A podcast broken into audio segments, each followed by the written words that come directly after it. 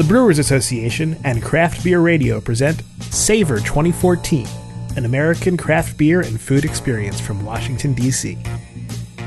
This recording was from Saturday, May 10th. Private Tasting Salon, Revolution Brewing, the best of barrel aged. featuring Jim Cibak and Josh Deth from Revolution Brewing. Okay, welcome to the last, uh, the last salon of the evening and of the seventh year of Savor, a craft beer and food experience put on by the Brewers Association, which is awesome because this is a non-profit organization who promotes small craft and independent brewers. So tonight we're going to be doing uh, barrel aging. I am Drew Larson. I'm going to be your moderator tonight. I'm with the Cicerone Certification Program, completely independent of what's going on here.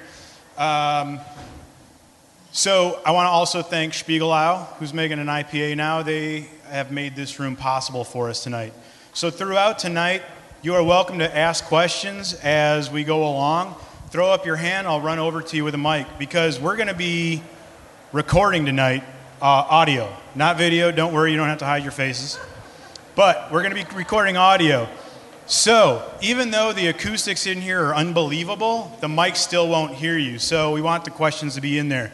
So, if you shout out a question and everybody hears you and you think it's really weird that I repeated it for some crazy reason, it was just so that the, the mics can hear you. So, we have here uh, Jim Cibak and Josh Deth with Revolution Brewing.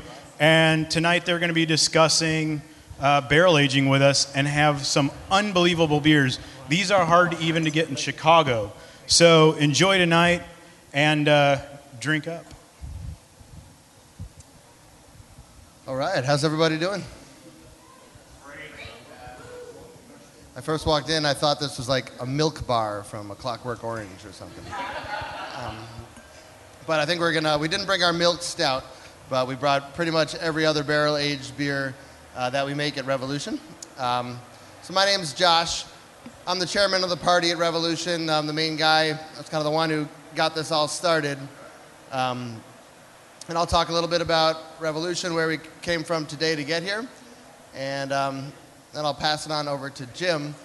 Just uh, by way to kind of get, get the story going, um, is the first thing to talk about is, is, is my connection with Jim. Um, back in the late 90s, uh, I worked at, I'd worked at a couple little breweries before that. I got my first brewing job when I was 20 years old.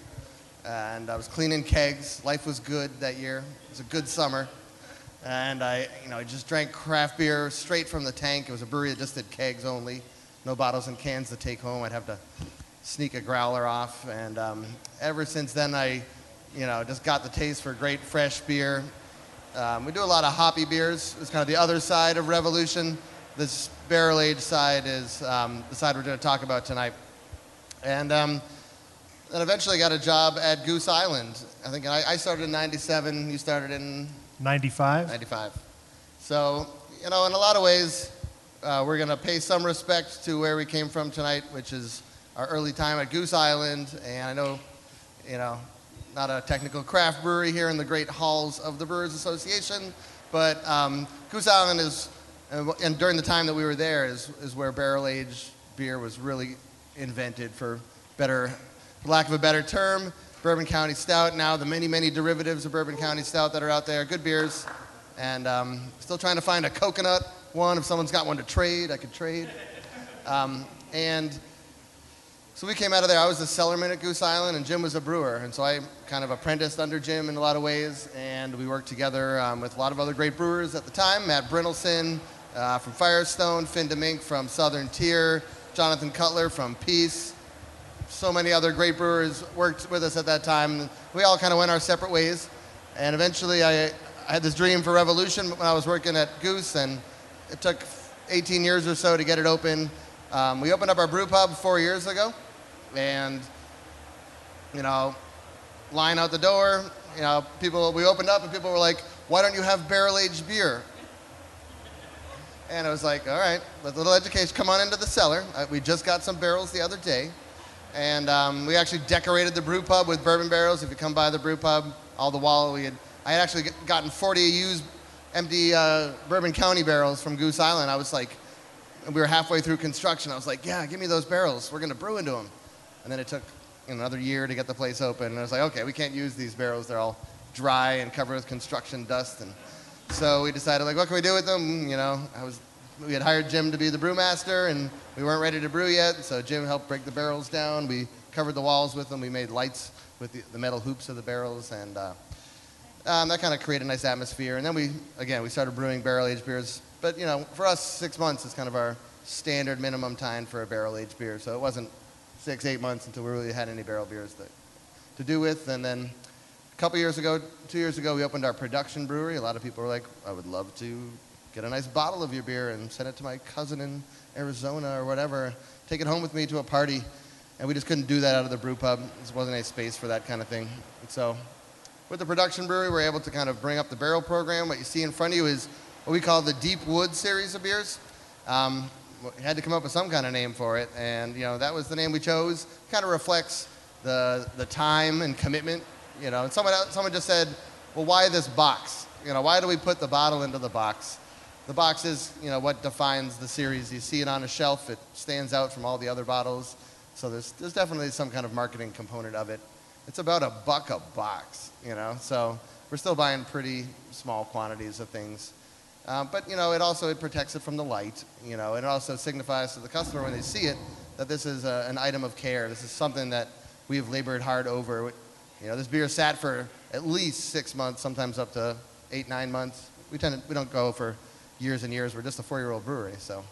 Um, so that's what it tells them. It's something that we really care a lot about. These are the beers that, you know, when, when you see the other, we just finished up filling up most of our barrels for this coming fall winter season. And so when you see the brewers filling these barrels, you know, they're, they're taking as much time as they can. They're doing it with the utmost pride. This is the beer that they are the most excited about putting their name on all year long. You know, we make IPA every day, all day. It's over 50% of our sales, just one single beer. But uh, these beers really mean a lot to us. Jim is going to, I think, do most of the talking about the different beers and walk you through it. And uh, I think I'll just go ahead and pass it on over to Jim now, and I'll, I'm sure I'll pop in and say something, but you go for it. Hi, everyone. Uh, my name is Jim Cibak. I'm the head brewer at Revolution Brewing Company in Chicago, Illinois. It's an honor to be here uh, with you all tonight. This is a wonderful event. Uh, we're really excited to be out here for this. We've been really having a good time, and uh, really excited to present our, uh, excited and proud to present our beers for you and everyone else here at the event. Um, our philosophy at Revolution Brewing Company has been to brew a lot of sessionable styles, uh, and also we go out of the box as well.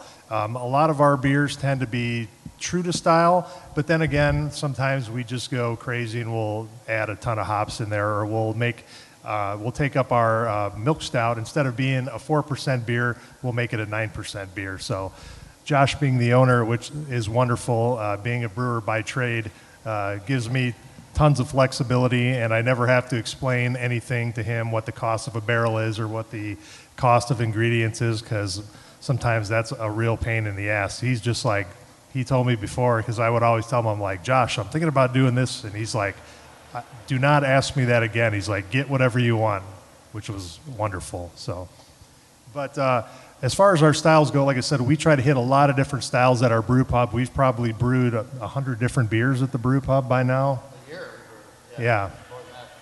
So we, we also, as Josh hinted on, when we first opened, people gave us a lot of shit because we're like, well, why don't you have any barrel aged beers? And well, we're like, well, we just opened, you know. that's primarily why. And if you just put beer in a barrel and then push it out a week later, it's just going to taste like an imperial stout that someone spilled a shot of bourbon in. Um, so some of these beers that you're tasting here have been in the bottle for a while, and we've aged them in uh, multiple different bourbon barrels for you know at least six months.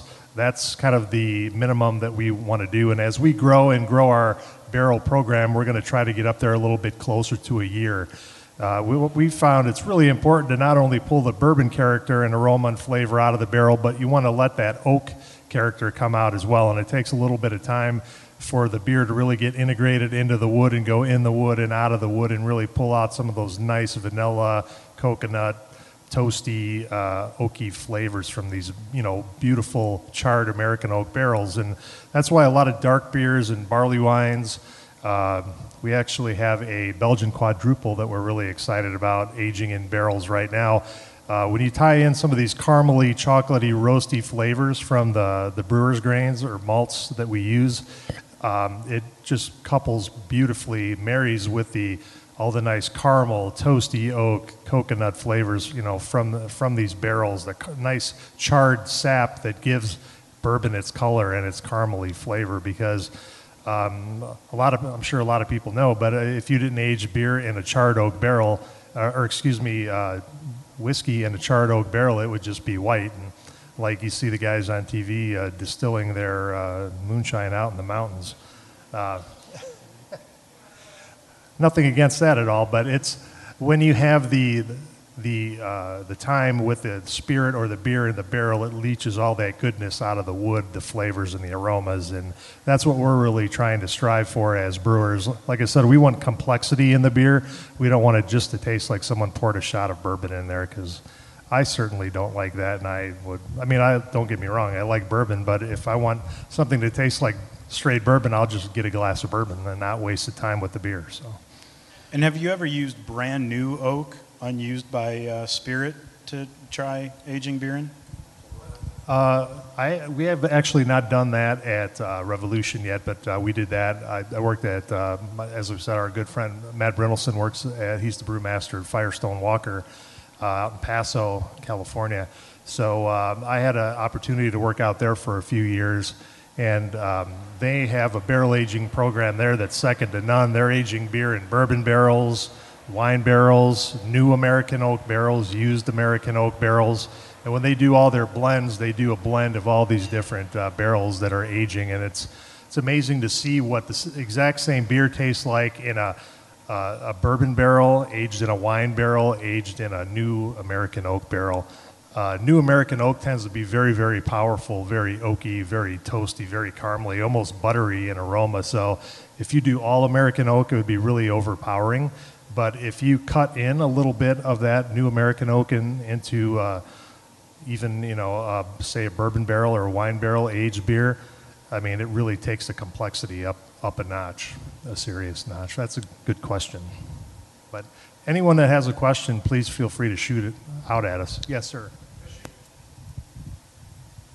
Sort of along the same lines, I come from a wine background, so I'm just curious if you found uh, better success using a spirit-based barrel versus uh, Madeira, port, something like that, or even like a Scotch barrel that's already been like a bourbon barrel that's been used again, so you get sort of less of the, the booziness. So what, what seems to work well for you? We tend to like to age um, beer and spirits that we really like, so we're definitely uh, bourbon fans, quite honestly. Um, and we're just experimenting. We just filled uh, some cognac barrels with barley wine that we're really excited about. So we're really starting to kind of branch out and try some different uh, spirit barrels as well.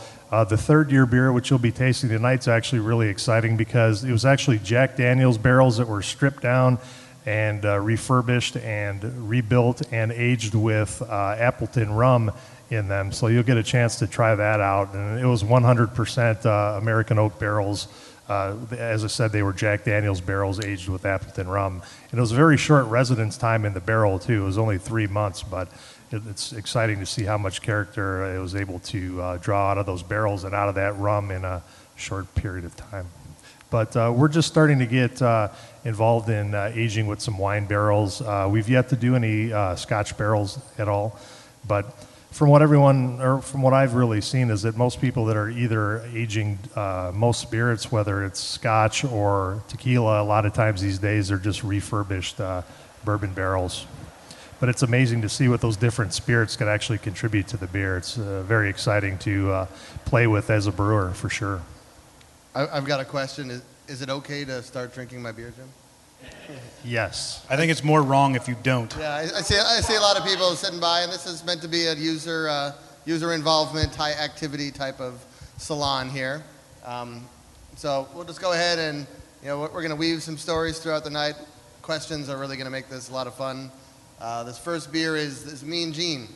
Um, it's first of two beers that, that share the same base beer Um, they're built off of Eugene Porter, which is one of our year-round um, canned beers. Eugene is a robust porter. It's- You know, there's a couple different sub-styles of porter, porter, but Eugene is robust. It's up at 7% alcohol, definitely on the higher end for an, what we consider kind of like an everyday, everyday porter.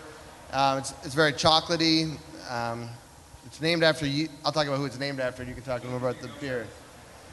It's, it's, Jim, it's Jim's recipe, and so he can talk about the beer and recipe, but I came up with the name, which is named after Eugene V. Debs, who is, uh, and we're here, we are here in, the, in Washington, D.C. Eugene V. Debs is probably the most famous American socialist.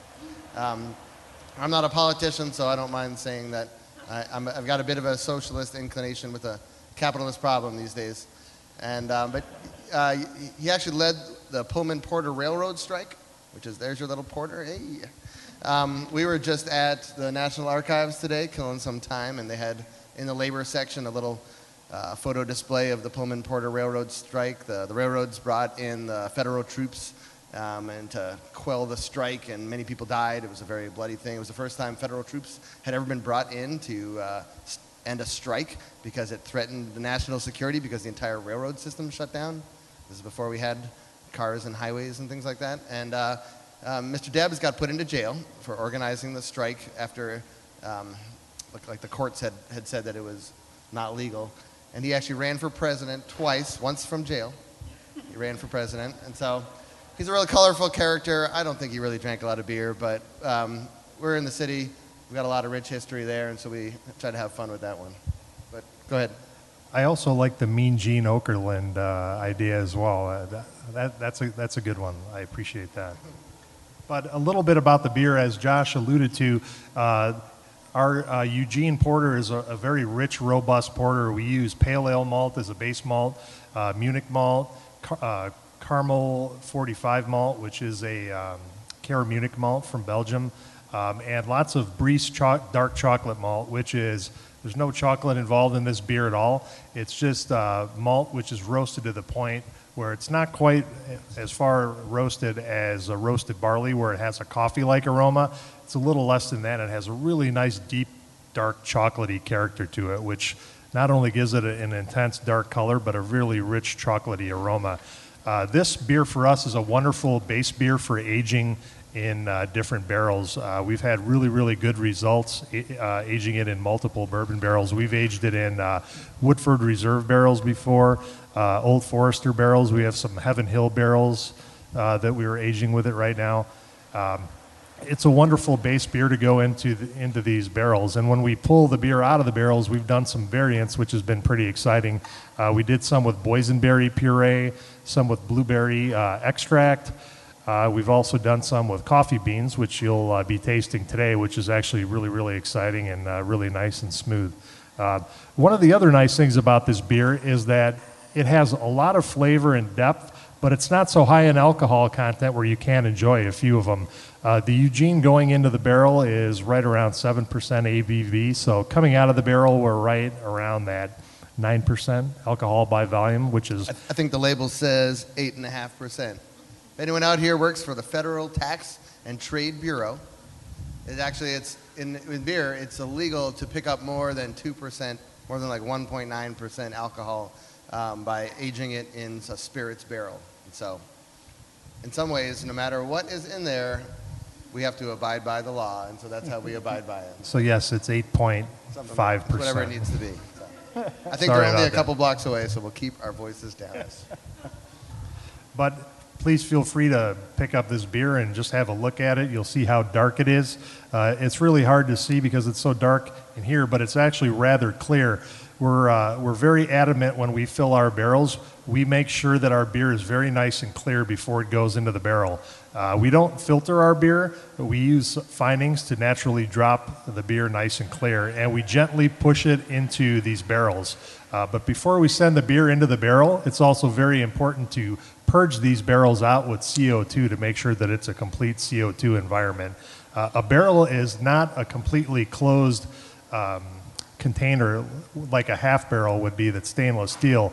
Uh, a barrel is kind of like your skin. I mean, no matter, it, it's not 100% enclosed. It's porous, and there's always going to be a little bit of micro oxygenation or a little bit of oxygen sneaking into that barrel as it uh, ages. What we try to do, though, is prevent that as much as we can. We, we want a little oxygen going in. We're not going to be able to prevent that from happening, but we don't want that beer to be massively oxidized as soon as it goes into the barrel. So we try to uh, make it a complete CO2 environment and then gently fill that barrel from the bottom to the top. And when we fill that, those barrels, we try to keep the pressure on our tanks very, very low because we don't want too much CO2 being absorbed in the beer for two reasons. Because when we fill the barrels, the beer is cold because we're trying to keep any little bit of residual carbon dioxide that's in the beer uh, as low as possible so the beer doesn't foam and we don't have a lot of loss when we're filling the barrels.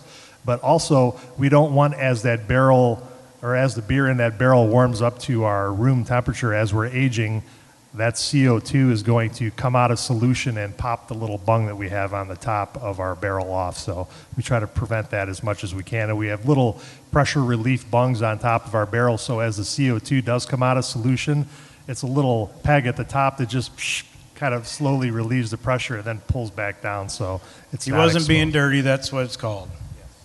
It's called the bung hole. Yes, it is the bung hole. And and I think you get an appreciation for like how much Jim cares about the actual process that goes into this because this is his world. This is what we do every day. And so, you know, obviously this beer has got great flavors and tastes. You got a question here? No, no, no. Uh, let's do it. I love questions. Ready for questions? I was just curious how you guys do sanitate, you know, sanitizing the barrels versus sanitizing tanks. Is there, like, what's the process there? That's actually a very good question. Um, with our tanks, we go through a caustic cycle to clean, primarily clean the tank. Then we hot rinse that out and uh, sanitize the tank with a uh, phosphoric acid-based uh, sanitizer. With our barrels, when they come in, we do nothing. We just we leave the the wooden bung that comes with the barrel in, and what we do is just rinse off the barrel, clean it off as much as we can. But we don't want to rinse the barrel. We don't want to rinse away any of that good bourbon goodness out of there.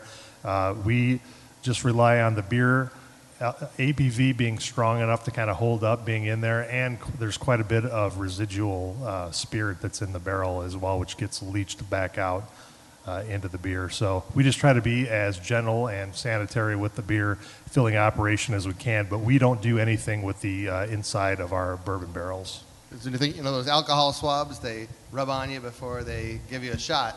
That's exactly what's inside of the barrel. And so, um, you know, we're lucky. You know, it's, you know, when you go visit a distillery, and it's a very different thing when you see, you know, because we share in common with the distilleries the beginning several steps of our process, which is, you know, they're making a wash, we're making beer, um, then they're throwing it into the still, which then purifies everything and cooks it off and separates the alcohol from the water and all the other um, nice flavor compounds. And they are far less worried at a distillery about like the sanitation of their product. I went to the Woodford distillery uh, this last summer, um, which I would highly recommend if you want to go to this. You know, there's a lot of different ones in Kentucky. You should go down there and learn about this process. The Woodford one is like a museum. It's so pretty, beautiful tour, beautiful stone buildings, or rick houses where the barrels age. We use a lot of Woodford barrels. They're owned by Brown and Forman, um, who also owns Jack Daniels, but they own uh, the Old Forester, where you know the barrels are made at the same place, but they're distilled. The whiskey is made in several different places. So uh, we do really like their barrels. They're, it's a very nice quality barrel in terms of the craftsmanship that goes into this. Um, just to clarify a few things, you know, what is a bourbon barrel? Okay, and even the wine, the rum barrel aged beer that we're talking about today came was originally a bourbon barrel. These are all American white oak barrels. That's part of the stipulation of bourbon, is that you got to be at least 50% plus corn, and you got to use freshly charred American white oak. And so, And are you only using 31 gallon barrels or are you using any smaller barrels? We're only using the standard size barrels. We do have, you know, we're starting to get these uh, cognac barrels that we got are 270 liters. Some of your, when you get into your European stuff, Madeira and things like that, you're going to get some odd shaped stuff. Sherry barrels are bigger. Yeah, our uh, most of our bourbon barrels are right in about that 52 to 53 gallon capacity range. Yes, sir. We got a question here, and I'll jump over to you. Hey guys. Um, first, I've had many barrel aged beers. definitely the best I've had. So cheers. Oh, thank you. Thank Time you for kindly. cheers, everybody. Cheers. We appreciate that. Um, and my, my second question is very simple Deth's Tar without the A. We're not, we're not there yet, man. You're going too fast. All right, I, we'll, we'll get there. We'll get there. we'll get there. We have to clear the room of affiliates of George Lucas before we do that. Let's, there's a lot uh, of people that you know. There's a lot of people that we've got to watch out for here. Did you know that the TTB, in addition to not wanting you to pick up more than uh, two percent or more alcohol, also would like you to wash your barrels before you fill them with beer? Uh, just, just, just for the record. We shan't be doing that, though. Have you started uh, playing with blending different beers that have been aged in different types of barrels? So you're doing a lot of bourbon, you've brought on some cognac. Any thoughts of blending the two and seeing what happens? You know, quite honestly, we're looking forward to doing that. And what we're really kind of doing now is building up our barrel aging program, which the more you have, the more you have to play with. And in the future, we just had a smaller, I think we started with in the beginning at the brew pub, we had like five or six barrels. And now at Kedzie, which is our production brewery, we're going to probably have about 300 this year. So it's going to allow us to hold back on a few things and do a little bit of blending and, and playing around, which is actually very exciting for us. Which is it's a great question though because you can get some amazing results blending different styles of beer, and you know it could it could even be blended in with beer that's not you know a portion of that could not be barrel aged. It could be just regular stainless fermented beer. Uh, you know, if you feel that when you're tasting your blend, it's too oaky, it's too bourbon, you know, too much on the bourbon end, of the nose or the flavor, you know, you could cut in some uh, new, uh, for, you know, newly fermented beer from stainless. Um, all of our barrel aging program, all our beer has been it, it's strictly barrel aged. We haven't blended in any uh, any uh, stainless fermented beer uh, into the into the blend. Yeah, and there's nothing wrong with that. You know, other breweries No. do that. It's a way to kind of take uh, and extend the amount of beer and the volume of beer you're making. Our goal um, has always been to bring the most flavor we can generally forward in these beers. You know, these are not cheap beers. These are these are 15 bucks at our brew pub. Um, you know, when we sell them direct to the public, when I sell it to a distributor and they mark it up, they sell it to a retailer and they mark it up. These beers are getting to be 19 bucks on the shelf of Binny's, our, our local big retailer who sells a lot of these beers for us. So um, we're bringing a lot of flavor to the table for people. And this gets to another common question, which is how often do we reuse the barrels?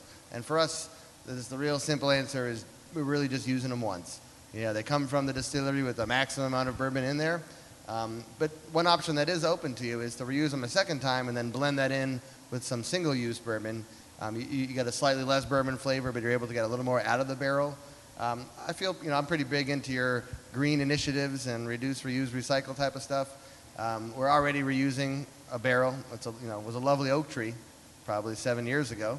Um, it got built into this beautiful barrel, and very beautiful whiskey was, was made with it. Um, we try to get it as fresh as we can. Jim has really done a good job building relationships with uh, you know the, the guys who sell the barrels at the distillery. Some of those guys we've learned actually enjoy drinking beer. It's a nice way to heighten your relationship with them. They enjoy drinking a lot of things in large quantities. Several, several other brewers have approached our table today from, from large Midwest-based breweries that will remain nameless, asking us if we had a good connection at Woodford, and we said, we said, yes, we do. Um, and, uh, and so, you know, there's, it's important to get the barrels fresh. We, um, we try to arrange our barrel filling program all kind of in the same time of year. And we're not selling these barrel beers in the middle of July, you know? And so it is getting kind of hot and muggy outside the walls here today, but for us, it's like we're finishing up our season now of filling everything. There's a, a few new brands coming that we'll talk about in a minute that we're filling up now. And then that'll be coming out September into February, March, and then it kind of dies down. It's a nice time also for the brewery because summer is traditionally your biggest beer selling season of the year, and we're able to kind of get all this brewing of these big, strong beers done in the middle of winter when tank space is a little bit more available. And, you know, we're brewing at capacity every day of the year, and so that's, that does help there. All right. Um, we should probably like start talking about the Bean Gene, which everybody has in front of them, right? But yes, I mean, any questions on the uh, on the on the mean gene here? I mean, it's like I said, it's our robust porter aged in barrels. And when you taste it, you notice that it's not overly boozy. It's one of the things we've always tried to achieve in all our styles of beer is balance. And even when we get into the more intense styles, I think that is what really, to me, uh, it's always been my sign of a great brewery is when they can make beers that are, are balanced. And, you know, even as the intensity increases, you can keep that balance. And that's one of the greatest challenges in our industry, I think. Uh, but we're, we're really proud of this. We, we like the Eugene on its own, but uh, it's really wonderful. And it's a blank canvas to play around with coming um, out of the barrel. But uh, the Mean Gene here was aged specifically in Woodford Reserve barrels. And, uh, you know, even though it has some nice bourbon nose and flavor on it. It's not overly boozy and it's pretty well integrated, and um, we're pretty proud of it. So I, I hope you enjoy it as well. And not specifically to Mean Gene, but just the bourbon barrel aging process. Do you have an issue with production? With so many breweries going to a barrel aging program, do you have to time, as far as the base beer, do you have to time that with the, avail- the availability of, of barrels to actually age in? That's actually a very good question because uh, we've always had trouble. There's three things, three components that are really important: uh, is having the beer ready to go into barrels, having barrels, and having racks for the barrels. If you are missing one of those uh, components, you're kind of backing things up quite a bit. So this year we were fortunate. I kind of planned ahead and had a shitload of racks and a ton of barrels sitting ready to go. So we're ready to fill some barrels and brew some beer. And uh, but that's a great question because yeah, we were a little, we were a little, you know, a couple months ago. Yeah. We were kind of, you know, looking at our numbers of barrels we were getting, talking to our usual people, and coming up a little bit short. We were planning for our barrel season. We wanted to do a few new things, and uh, we obviously we wanted to increase the you know, just the production of some of the beers that we've made. This is a lot of these beers have only been have come out once or twice, you know, total for our brewery. We're still a very young brewery, so um, you know, 75% of the bourbon barrels in the reuse market go to quiz. Scotland. Scotland drew for two points. So, um, in addition, you know, bourbon. If you don't know, bourbon is doing really well right now. You know, Amen. yeah, and so but it's got to be. Is it what is the minimum age of bourbon? Is it three years? I think. I think three years. The minimum the, age for bourbon is actually uh, the moment it touches new oak. New oak. As long as it's over fifty yeah, percent. Got to go into a barrel. The rules start coming when you call it straight or bonded. But otherwise, to call it bourbon, it just has to be fifty percent corn and mm-hmm. touch, touch new wood. American oak. We have, we have, a new micro distillery, like three storefronts up from Revolution. They just started. They're like, "Can we just get one of those barrels? We just want to put it in for a minute and take it out." It's got to be new. Yeah, I was like, man, don't be doing that. You know, make it make it taste good. I was like, lesson learned. Quality is job one. So, yeah, so these barrels, you know, it's not a super, you know, I guess reflexive type of supply, in that you can't immediately um, change the number of barrel. You, you can't immediately bring the, the bourbon, especially if it's a well-aged bourbon. And you know, every different brand of bourbon has got their internal standards, whether or not they put it on the label or not, about how long they age for. Um, a good example is um, Heaven Hill. We, we use Heaven Hill varieties for the Deth's Tar, and it's, it's the same whiskey in the same barrel, but uh, it comes out at different times and they give it different names. It's uh, Evan Williams, you know, at I think seven years, and it's uh, Elijah Craig at 11 years. So, and then they have a lot of other varieties you can get, uh, Old Bardstown and a bunch of other whiskeys. Heaven Hill is like the Walmart of bourbon, and that is huge, huge distillery, and they're making all these different types of whiskeys it's great because if you like that flavor from Heaven Hill, you can go and get some of these off brands real cheap. If you're looking for a, you know a bourbon like that, you can also try to seek out some of their more exquisite and well aged stuff. So um, this year has actually been a big price spike in bourbon barrels. I think we're up 20% in price, you know, for the reused barrels. We tend to pay, we used to pay like 100 bucks a barrel, then we're paying 120, 125, and now we're talking 140, 145, and it's like, you know, I, it, we can, we can, uh, you know, I'm like the more the money side of the business, I guess, like we were talking about before. And I don't mind, you know, these, overall it's a pretty small amount. When I'm selling a whole bunch of $15 bottles, I can absorb 20 bucks more per barrel because we got 53 gallons in a barrel. So um, at the same time, it shows like the writing on the wall. Lots of breweries getting into the game, lots of interest in these barrels. You got to have your relationships with the people You got to be a good, steady customer, and you got to be willing. If they say, "Well, I got barrels for you now, but I might not have them in three months," then I say to Jim, "Let's brew some Eugene and get it into the barrel, and maybe we'll just release it a couple months earlier. Maybe we'll age it longer." So. You know, we have a gentleman with a wine background in here. I am myself a sommelier. And uh, so, one of the things I think is great about craft beer and beers like this is as much as uh, Josh and Jim talk about how expensive these beers are, to buy that new barrel for a winery, for example, costs $1,500. And they're talking about 100 120 So the quality of beer here for $18 is what you would pay for Lafite, you know, at new, you know, on future at seven to $1,100 a bottle. So that's what we get here. Uh, and so you see, too, if we were doing wine tonight, this would be an absolute no no. It would be awful. People would be like, What on God's earth are you doing to that poor wine?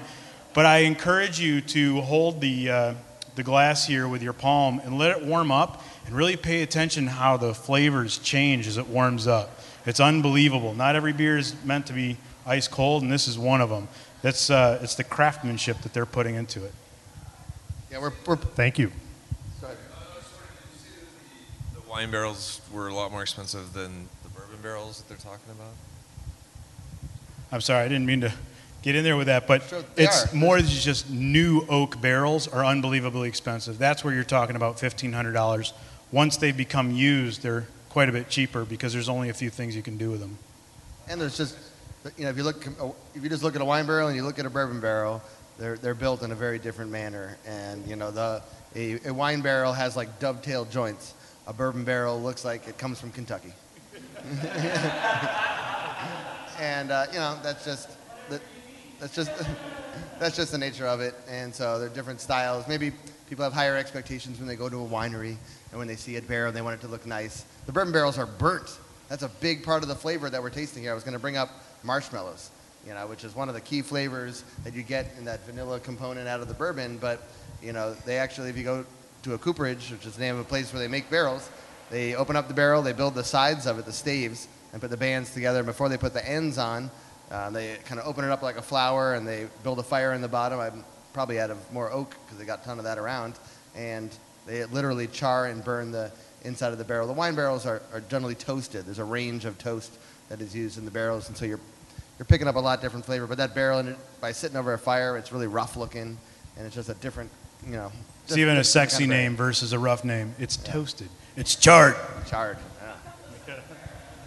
All right, so um, the second beer we have in front of us is, is the Bean Gene, and it's very much related to the Mean Gene. It rolls right forward here. It's the same beer, sitting in not quite the same barrels. We did use some Old Forester barrels. Yeah, there were some Old Forester barrels incorporated into this as well. And what we found with the Old Forester barrels is it really, really added a really nice caramely depth to the beer. And um, we just wanted to differentiate it a little bit from the straight Mean Gene. So it's a blend of Woodford and Old Forester barrels. And then uh, this beer is then it's transferred out of the barrels at room temperature into a fermentation tank with a straining bag of a local coffee roaster called Dark Matter in, in Chicago. They do a special Revolution blend for us for our brew pub. So we, um, let's see, we do about 20 barrels of beer with 14 uh, pounds of whole bean coffee that we age um, at room temperature for four days before we turn the temperature down on the fermentation tank. Because at the warmer fer- or at the warmer beer temperature, we're going to extract more of that nice coffee aroma and flavor.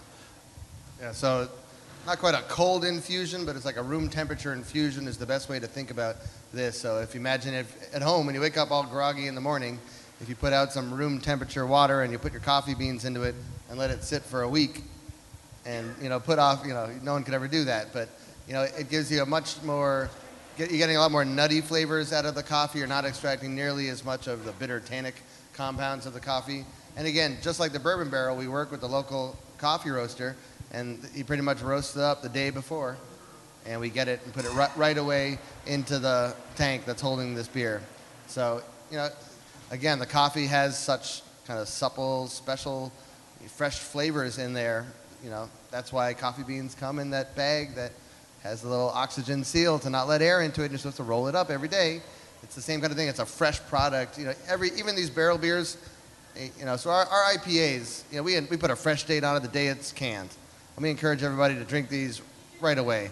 They're, they're not going to get any better. These beers definitely develop and change over time. We're, we're now, really for the first time, tasting our own barrel aged beers a couple years in. We really haven't had much opportunity to do that. We've done it at other breweries, but we've never done it with our own beers. And, um, but at the same time, there are components of the flavor that you know you want to try to treat as a, a fresh product, try to not oxidize the product. We go through great lengths. I just can't stress this enough. If, you know, there, there aren't other brewers here, but the other brewers out on the floor that are making barrel-aged beers, purging your barrels with CO2 beforehand. When we take 20 barrels and we push it into a tank and then carbonate the beer, we have to purge the CO2 in that tank. If it's touching oxygen in there, the beer is going to oxidize more. Obviously, when you bottle the beer, it's important to keep the oxygen out of the beer at every little step in the process. All these beers, barrel-aged beers, do exhibit some kind of oxidative flavor, which tends to increase the sweetness in your beer. And some people actually like it, and it does kind of go well with the barrel-aged flavor. It's one of the main things that you're going to get over time. The beers are going to dry out a little bit. For me, that's a big part of our grand philosophy of how we do barrel-aged beers is we try to select sweeter beers to go into the barrel. If you don't pick a, a beer that's generally sweet on the way into the barrel, you know, alcohol has this drying effect on the tongue. The, the extra fermentation that happens in, in aging in the barrel and the oxidation also dries the beer out in some ways, although it adds some sweetness. So I think that's really important in order to get a well-balanced final beer. We actually have to overdo it on the sweetness sometimes. Some of these beers, our, our barley wine, which is pouring downstairs, the straight jacket is a good example. When it's fresh and really sweet, you know, some kind of some people don't really like it. It's too sweet for them. It really tastes like heavy plums or dark stone fruit. But you put it in the barrel for six, eight months, and it comes out just nice. Yeah, we really designed that beer to really kind of go into the. I mean, it goes directly into the barrel after fermentation once we clarify the beer for our barley wine and for all our barrel aged beers. We want to make sure that the beer is as clear as possible because we don't want a lot of uh, brewer's yeast going into the barrel because we're going to be doing these prolonged aging times in the barrel. And brewer's yeast dies very, very quickly once the fermentation is over with and it's exhausted its uh, nutrient sources in the cell. The cells die. Uh, they burst, increase the pH of the beer, and give your beer off flavors. So we want to have as little yeast in there as possible when we're doing this prolonged aging. I know sometimes, from what I've heard, um, like with champagne, it's um, prized to, uh, they say it's on the lees or sitting on the yeast, which adds some nice flavors to the to the wine. But for us, with our we found with brewer's yeast tends to give the contribute meaty off flavors to the beer, which is uh, very unpleasant. All right, so I think not that time is short here tonight, and we're not going to shove anybody out, but we do have, you did pour the third year beer for everybody? I think, I think Jim and I would, would like to celebrate the third anniversary of Revolution once again. Absolutely. You know, I think bourbon barrel beer is what they're all about. Love that. There we go. And, any thoughts or comments on the bean gene Yeah, at all? I'm good. One of the things we tried, uh, what I didn't talk about is the Eugene is so chocolatey and rich. One of the things we didn't want to do is uh, have the roastiness of the coffee overpower the chocolatiness of the actual beer. So we wanted them to kind of work together in tandem. So we tried not to blow the coffee uh, character of the beer out of the water. We just wanted it to be a nice component and uh, be there in the aroma as well. So unfortunately, with hoppy beers, hop hop oils that are in your beer. Um, such as nice hoppy American IPAs or pale ales. Sometimes I know people love to age beers; they're just dying to age beers. But some people will be like, "I I aged your IPA for six months and I tasted it and it wasn't that hoppy," and I'm like, "Well, yeah, no shit." Exactly. So, unfortunately, what we found though is the oils from the coffee beans tend to fade over time as well. So, it definitely loses its intensity over time. But quite honestly, we didn't want it to really. Our goal is not to have it be incredibly intense. As I said, we you know we always strive for a, a well balanced product, and we didn't want to totally overshadow the cho- rich chocolatiness of the of the Eugene Porter by just making it a coffee bomb. So, hope, hopefully, you enjoyed it. All right, Jim and I now have our third year beer, so we can officially toast with everybody. Cheers. Cheers. All right.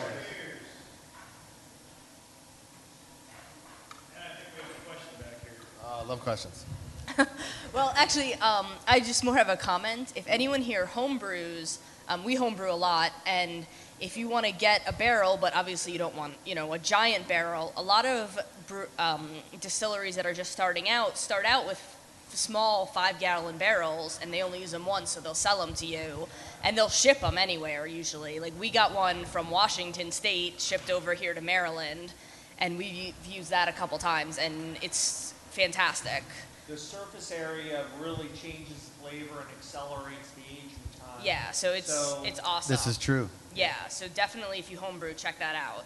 Yeah, we actually at our brew pub restaurant we're aging pickles, Worcestershire sauce, hot sauce, malt vinegar, and a bunch of other stuff in local gin barrels that we get from our local distillers across the way. And uh, so it's like we love those barrels, but like when we're making beer for customers, five gallons reminds us of our home brewing days, and it's just like it's not worth. No, no, it's it's a great way to get started. It's a great way to play around with random things and different kinds of barrels. We're getting rye barrels, different base grains, and different different stuff for fun. We'll do that and just drink it all ourselves because five gallons doesn't go too far around the brewery. So um, this third year beer, um, you know, we, have, we started out. You know, it was our first year anniversary. We decided we needed to make something. We made a we made a black IPA the first year, first year beer. That was a hoppy porter, that one. The hoppy Uh, porter. yeah. He, Jim didn't want to call it a black IPA back then. So. Yeah, we're definitely not going to call it that. And uh, what uh, you know, so we the second year it was uh, an English bitter. Uh, yeah, Yeah. Will brewed an English IPA at the brew pub. Yeah. And um, just to change the pace, third year we had our, our big brewery open. Um, we had hadn't been open hadn't been open that long. We didn't have a ton of time. That's why we only aged it for, I think, three months, right? It was a very short uh, residence time in, in the barrels, uh, three months. But but so the, what we're tasting now is a rum, but actually it was a formerly a bourbon barrel, like we talked about. So don't don't need to hide about. So we ordered these rum barrels, and they show up at the brewery, and they say Jack Daniels on them, and I was like, ah.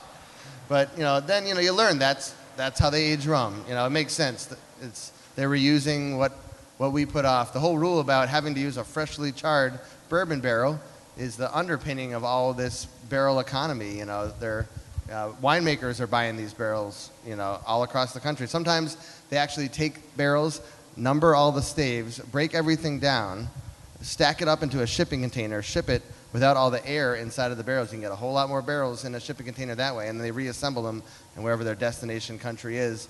And it's just a very efficient way of doing this kind of thing. So, this rum barrel aged beer, it started out as a wheat wine. Okay, so it's similar to a barley wine, but with a very heavy wheat base. What kind of percentage of wheat would you say? 50% uh, malted red wheat. Okay, so a little gummy in the in the mash tun and the lauter tun. Luckily, we had lots of bags of rice hulls, so it was no problem.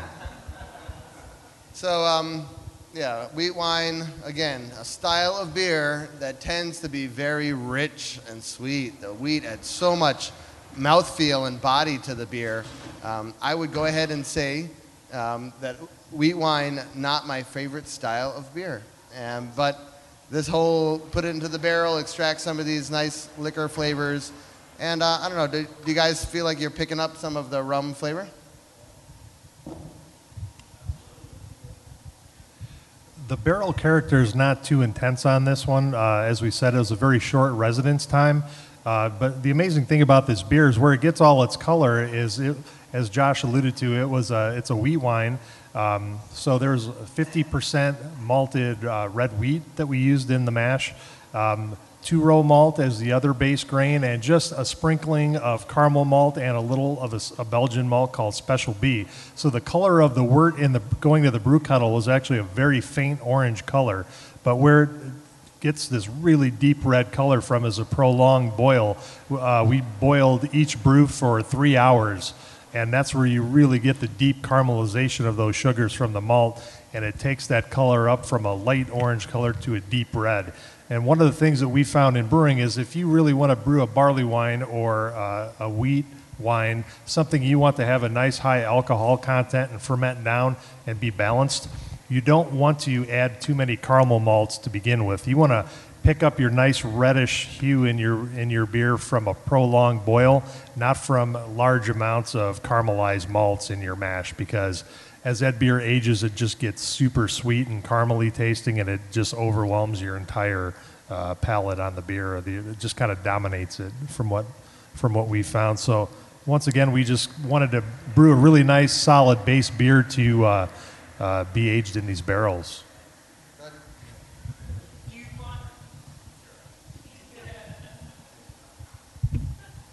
Find the rum a imparts a lot of sweetness to it, or or not? Considering It- it's sugar. It definitely does add a bit of sweetness to it for sure. Uh, especially these were Appleton rum barrels, and the, the Appleton rum definitely tends to have a little bit of uh, color to it and a little bit of sweetness. So we figured with this beer it would definitely uh, work well. And uh, being that it's not a really dark, roasty or chocolatey beer, it would allow a little bit of that uh, spirit to actually come through and not be uh, dominated by dark malt character. So th- this beer is 15 months old from being put in the bottle. All right. So this was a lot sweeter when we first bottled it. I think someone on people on Beer Advocate, some people thought it was too sweet, but this gets here like you know, you know, line of how sweet do you want your product to be, and over time, it's a beer meant for aging. That's what anniversaries are. They're meant to last and continue on. So this is definitely qualifies as a vintage type of beer here. We've got a little library of beers that we're holding back for this type of thing, and you know, it holds up. It holds up real well over time. The nice thing about high alcohol beers, beers with a little bit of bourbon in them, is they tend to last real long. The extra alcohol in there staves off any kind of possible, you know, microbe activity. It even helps, I think, with oxidation over time. So.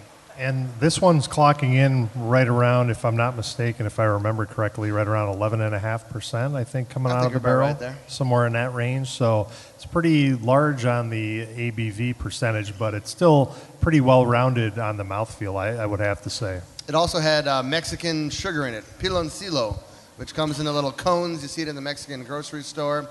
And uh, it's a lot like molasses. It's a very much a raw sugar in its very raw form. And, um, you know, around Chicago, people use it to make classic Mexican hot chocolate with cinnamon and spices. And so uh, we, we were able to get it at the local grocery store and just dump those cones into the kettle when we were boiling.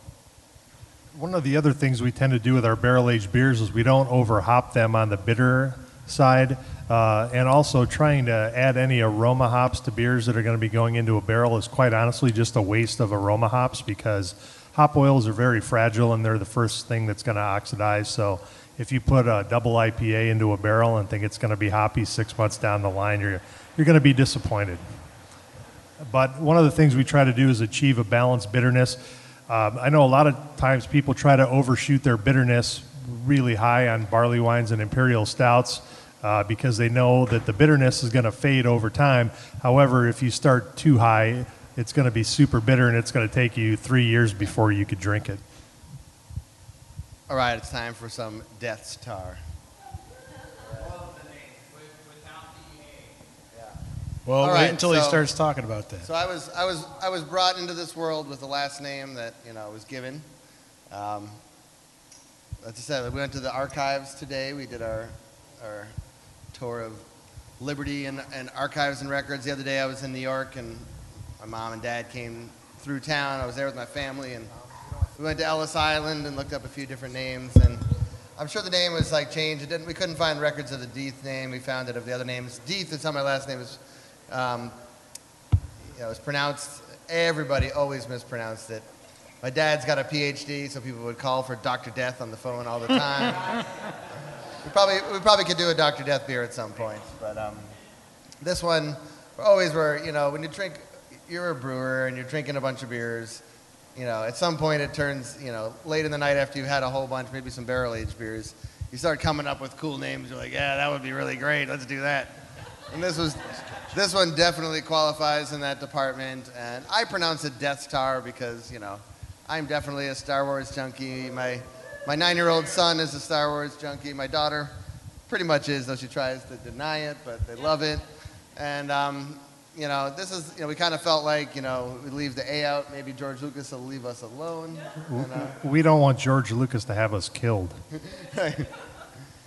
and uh, give him some beer. He's actually talking about building that museum. That he's building a Lucas museum uh, with all his gobs of money these days. Uh, maybe in Chicago, he just he just mel- he just married Mellody Hobson. You know, great. I got an I got an IRA at her financial company, and um, and then and they she lives in Chicago, so he's living in the city part part time of the year. He hasn't come by yet to say hi, but um, ever watch the regular show? You know, Mark Hamill is like the abominable the voice of the abominable snowman on the regular show. I highly recommend that. He's a very talented vo- voice artist.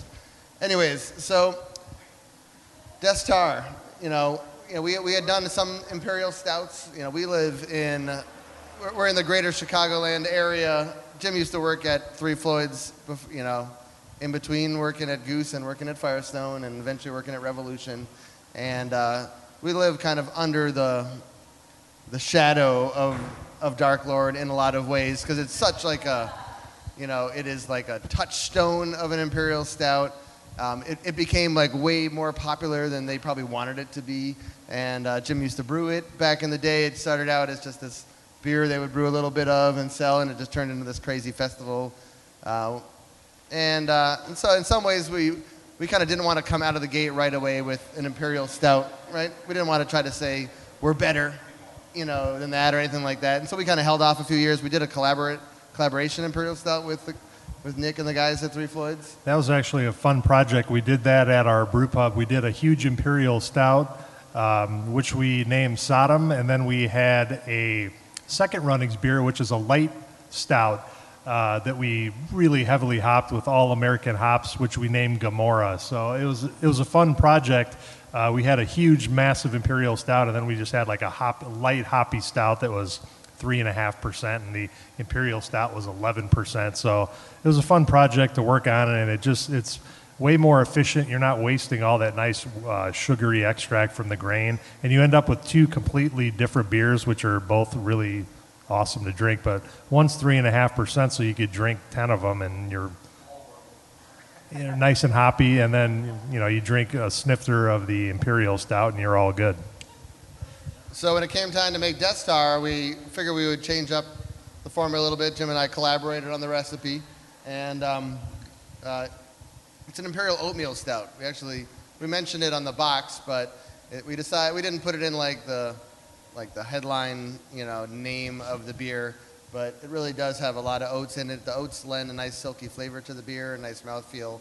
Um, head formation, head retention. You know. Absolutely. Josh kind of gave me, he wanted to do something special here, so he gave me the, he's like, order whatever you want. So um, I actually researched some, uh, one of our malt suppliers, and we got all um, English malt from this really old uh, malting company in England called Thomas Fawcett's, where they actually still have guys pulling, when they're on the germination floor, they're actually turning the grain over with uh, rakes by hand rather than having a mechanized uh, screw auger to turn it over.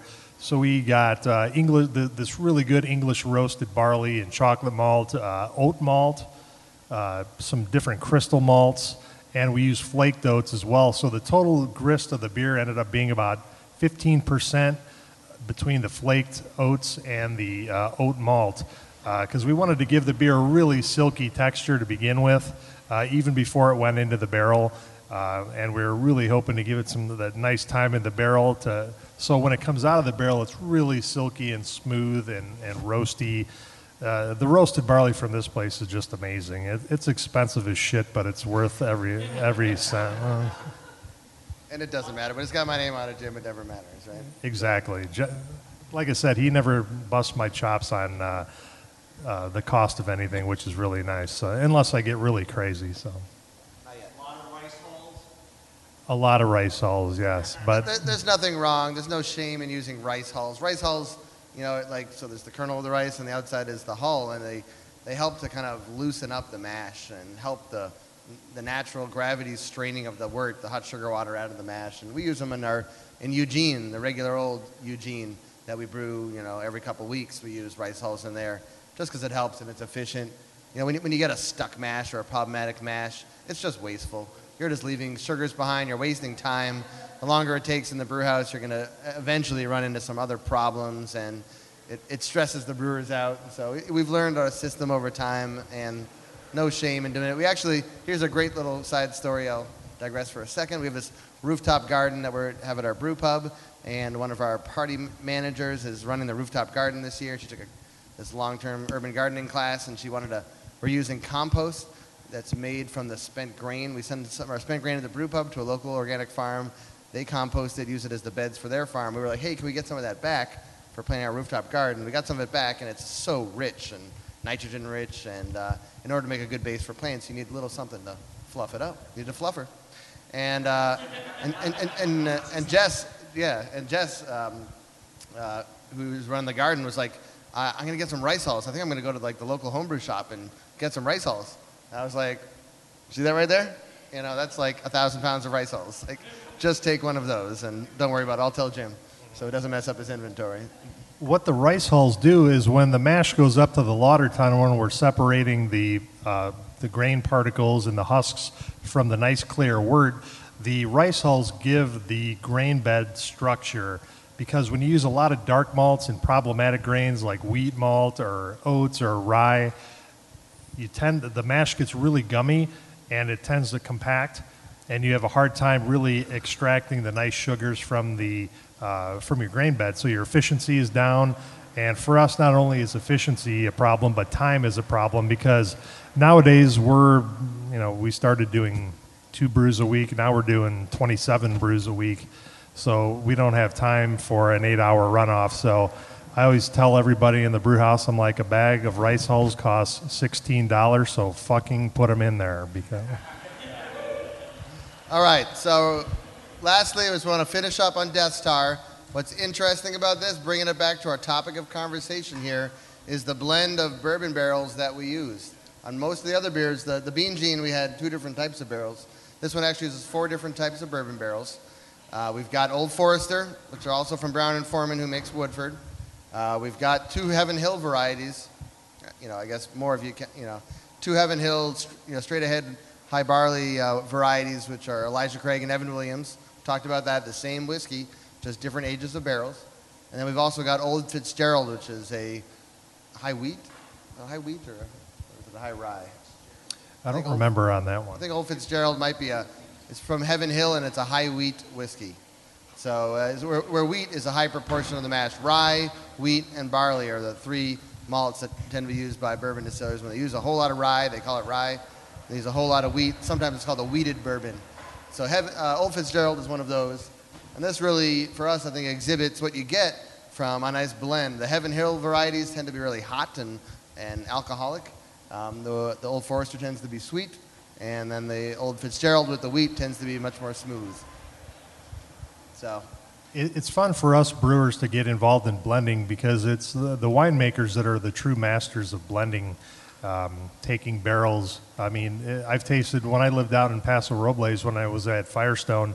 Um, I fell in love with drinking wine, and I love drinking wine, and it, it's truly an art form. The blending, the same lot of grapes that are fermented in the same tank, aged in different barrels. I mean, tastes completely different. And it's really the winemakers that have the uh, the mastery of the blending, and us as brewers, we're far behind that, but we're you know we're we're trying to up the ante on that and make more complex products because what you really get with blending is complexity. Because when you have all your beers in one type of barrel, as they say, all your eggs are in one basket. Um, and it's the winemakers that know that certain barrels give you this character that you want and this aroma that you want. And you know, us as brewers are kind of we're we're we're far behind the curve, but we're we're trying to catch up a little bit, and uh, we're trying to learn from uh, from those ladies and gentlemen uh, making and blending wine, for sure. So I have to tell you what, I know Josh. I'm from Chicago. Uh, I used to run a beverage program at a very well known bar in Chicago. And this was the kind of stuff that always came to us. And knowing Josh, and still, I don't have any of this in my collection.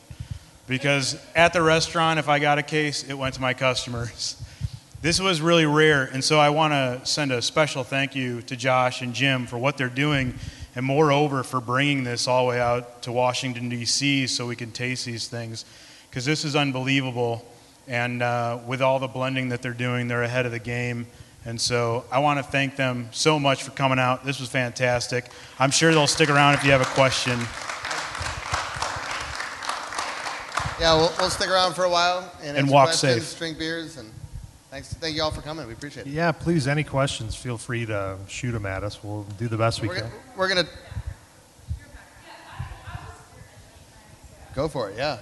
Okay, well, actually, I went to uh, school. I went to business school in uh, the late 90s, mid to late 90s in, in Chicago. I always grew up in Chicago and lived around the city in the south side. And, south side. Went to Loyola University, uh, studied um, finance in the business school. And my few last few years of college, I really actually got more excited about homebrewing um, than I was about what I was studying. But so when I finished school, I graduated, and the Siebel Institute is right there, conveniently in Chicago. So I told my mother, who helped me actually pay for my education, that you know what, I think I, I'm really excited about brewing beer. I think I'm going to do that instead of be a stockbroker. And she's like, I really don't know what that means, but I'll, I'm going to support you on that. So my, my family was very, very supportive of me. They were happy that I finished school.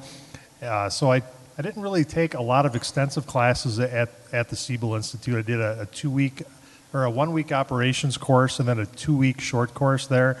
Uh, and, you know, just like any schooling, it's great to get background knowledge, but it's really where you do your hands on brewing or cooking or anything in the world that you really, really, you know, learn your trade or your craft. So, How many years have you been uh, brewing, Jim? it is about almost 18 years now. So I started at a small brew pub uh, called the Wine Keller back in the day in the suburbs of Chicago. I worked there for about six months, and that's right when Goose Island Brewing Company was starting their uh, production facility on Fulton Street, where they do all their bottling and kegging. So I took a job as the uh, night shift brewer there, which was quite horrible terrible, and it was a terrible neighborhood. Um, everything was pretty terrible about it. However, I you know I knew it would be a great opportunity to really learn, and it, I don't know. I was really blessed because I ended up meeting some of the most awesome people in the world there, Josh included. Uh, guys that have gone on, I, I mean, some of our good friends now are the head of quality control at Lagunitas, at Bell's. Um, our friend Phin DeMink started um, Southern Tier Brewing Company. Matt Brynildson's out at Firestone, the best brewer in the world. Um, Nick Floyd's a good friend of ours, and I, I met him. He's actually the guy that trained me at the Wine Keller when I started. Um, and he was telling I, I predated Nick at my first brewing job. I'll have you know. Yes. So Nick was telling me back in the day, he's Nick was telling me he's like, I'm gonna start this brewery called Three Floyds. I'm like, oh, that's cool, man. I'm like, where are you gonna do that? And he's like, in Hammond. I'm like, Hammond, California? He's like, no, Hammond, Indiana. I'm like, where I lived, I lived in Calumet City, so I lived just like the one town over from Hammond, and I'm like, dude, you're crazy. You're gonna be brewing hoppy ales in Hammond, Indiana. Sure enough, he did, and they started in this little garage brewery. I mean, and it was just beyond homebrew scale what they were doing. And um, when he was working on that, I told him, I'm like, you know, I'm going to go work at Goose here for a while. And um, when you're ready and you're ready to expand your brewery, I live right here, so you just let me know. So, you know, we remained friends the entire time. I worked at Goose for about the production brewery for about five years.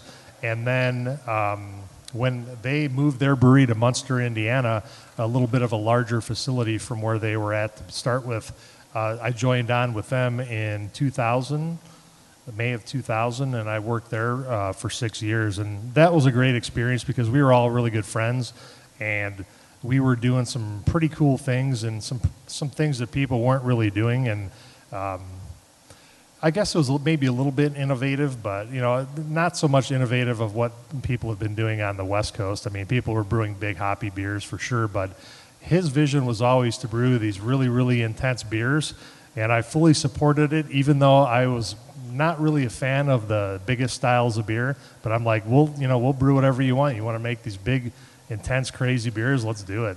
And I remember the first time we brewed Dreadnought IPA at the new brewery we really refined the recipe and got it really, really nice and clear and clean and just intensely hoppy.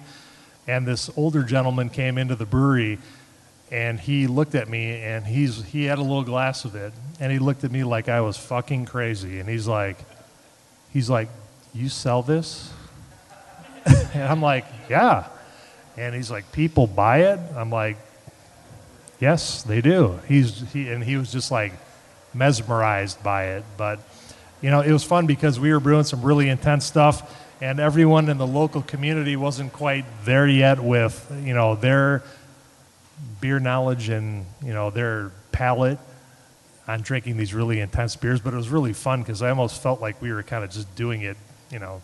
No one was making shit for money and we were barely just keeping going.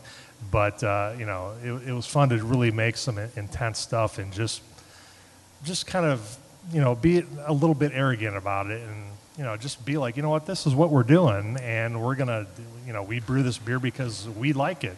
And it, i guess it was selfish to some point because you know we made what we what we liked and what we wanted to do. And i always respected him for his vision and you know because he was really at the forefront of that because i remember we were at the map room drinking beers in 1995 and every beer that we would taste he would just be like this is not this isn't hoppy enough and you know they were the hoppiest beers at the time and you know his goal is just to make some really really crazy intense beers so I mean, you know, they they deserve and he deserves all the credit in the world because I mean, you know, it was really his vision to do that, and not only intense beers but intense graphics and artwork and things like that. So, you know, I say they deserve all the success that they. Uh, Are you the only brewer of Three Floyds who's who's never had a tattoo?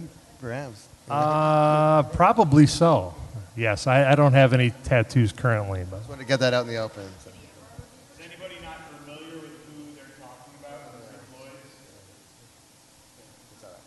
but um, anyway. If somebody doesn't not familiar with Three Floyds, might point out who they are. Cool. Three Floyds is actually very well known in, in the Midwest, uh, in the Chicagoland area, for making very, very intense beers and having very, you know, extremely sought after. I think they're well known in like Finland and like Eastern Asia, you know, at this point. So. How long is the line for Dark for Dark Lord? Actually, they managed the line really well. This last couple years festival was very well run, and uh, kudos to them for getting the act together, hiring like a nice event company. As brewers, Jim didn't go down this year, but I went down this year, and we don't have to work. We get to just go down and enjoy it and have a good time and, and wave at all the people waiting in line to buy beer because I don't, I don't wait in line for buy beer. But uh, it was it was actually really well run. It was a beautiful day, and uh, you know they're they're really good. We have a good community of brewers that's rounded out here with like what it's all like to be a brewer, to own a brewery, you know. And it's like we have a especially in the Midwest and Chicago. We consider Three Floyds part of Chicago, even if they're in Indiana. It's a really good community of brewers. We get along. Somebody runs out of you know a bag of this or a bag of that, and they come on over to the brewery. It's like knocking on your door for a pound of sugar because I'm making a cake. Nope, no problem. You know, we'll make it up to you later. And um, you know, we do collaborations. We have brewers guilds. We get together. We do events together. Almost everyone is already is making as much beer as they can already. So it's not like we even compete, you know, in the marketplace as much. We're all just trying to grow craft beer, uh, which is the Savor event is all about, and make fun beers that people want to drink. I guess if there's if there's a good way to end this thing right there, that's just a great point because that's why we got into this. Jim and I do it because it's fun. Um, you know, I started out as a home brewer. Jim did not start out as a home brewer. He did. All right. And uh, you know, so not everybody does that, but we did. We before we opened, we brewed beers in my basement. A lot of our recipes were tried out there. We had months to kill brewing beers in the basement. So we do it because it's fun. If it wasn't fun, we'd probably both quit. I'm not sure I could do that, but you, you know, at, at this point, you know, it's we do. That's why we do it. It's a it's a passion. It's a drive. These beers are like the best representation of this. This is what we're, you know, the most proud of. It's what takes the most time. And um, yeah, thanks for coming. Appreciate it.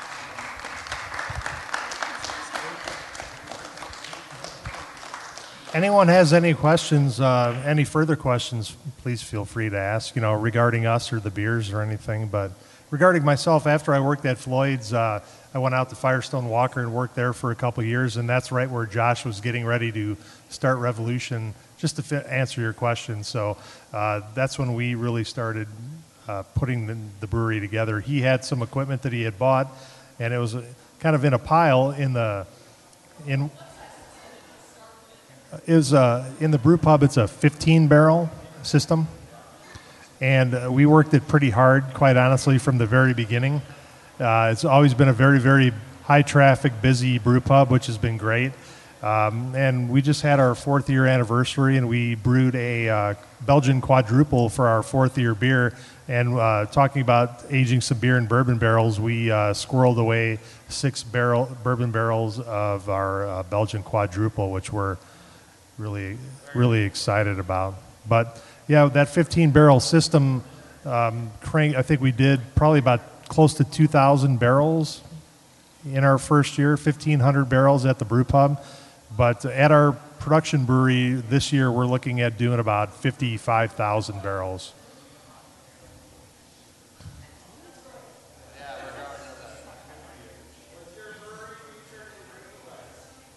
It was. It, it certainly was. J- Jim, are, do you have an IMDb page? Uh, apparently, I do. Drinking Buddies was a movie. It was filmed at our brewery right when we first opened the big production brewery. Joe Swanberg is the director. It's a 100% improvised rom com, and it's a mumblecore is like the style of it, and it's cool, man. It's like it was, you know, Joe's a neighbor in the neighborhood who does this kind of thing, and they were looking for a venue. They had already written the concept for it, and yeah, this was it was a fun project. We, w- we would not have any room for them to do it in the brewery today, but when we first opened, there was a lot of room there, and so it was fun to do.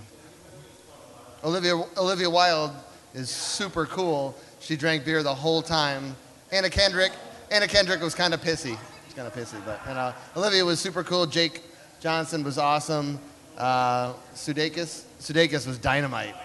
He came in. That was when they were first going out. He came in. He just walked on. And they gave him a role, which was the brewery owner. It's kind of like me, and he was kind of making fun of me the whole time in, in his role in the movie, but. It was really good. He came up with like the best improvised jokes. The funny thing was, is uh, there was one part of the movie where they gave him a a beer to drink, but they screwed with him. So, because he was kind of gonna drink the entire beer in a scene, but they gave him a glass of our barrel like a giant mug of our barrel aged quadruple from the brew pub. but he, he chugged it down. Nice. Thanks, Chris. You should Netflix it, yeah. You have to check it out. It, it's a fun movie. It makes the brewery look really, really cool, and uh, it just kind of shows people's lives working in the craft brewing industry. It's actually, uh, as Jo- as Josh said, Joe Swanberg's a really cool guy, and he lives in our neighborhood, and he's really, really into beer. So he wanted to make sure that it showed the brewery as it as it is, and not just you know something ridiculous or silly. So, and it was funny because. Um, what was his name? The actor from New Girl. Jake. Jake. Jake. Jake Johnson. Yes. Uh, he was really. He's a really cool guy, and he wanted to make sure that he really. He didn't want to make us look like, you know, silly or whatever. But he, when we were doing something, he would actually come and watch what we're doing. You know, as you know, wh- whether we were dumping yeast out of a tank or adding malt to our hopper, whatever he was doing, and you know, so we'd show him how to do it, and then we'd step out of the way, and he would do it, and they really did a good job and they were very respectful to us and we appreciated that. And it was it was kind of hard because we were really busy in the brewery at the time and it was super hot in there. But um, they, they were very respectful to us so it was really nice.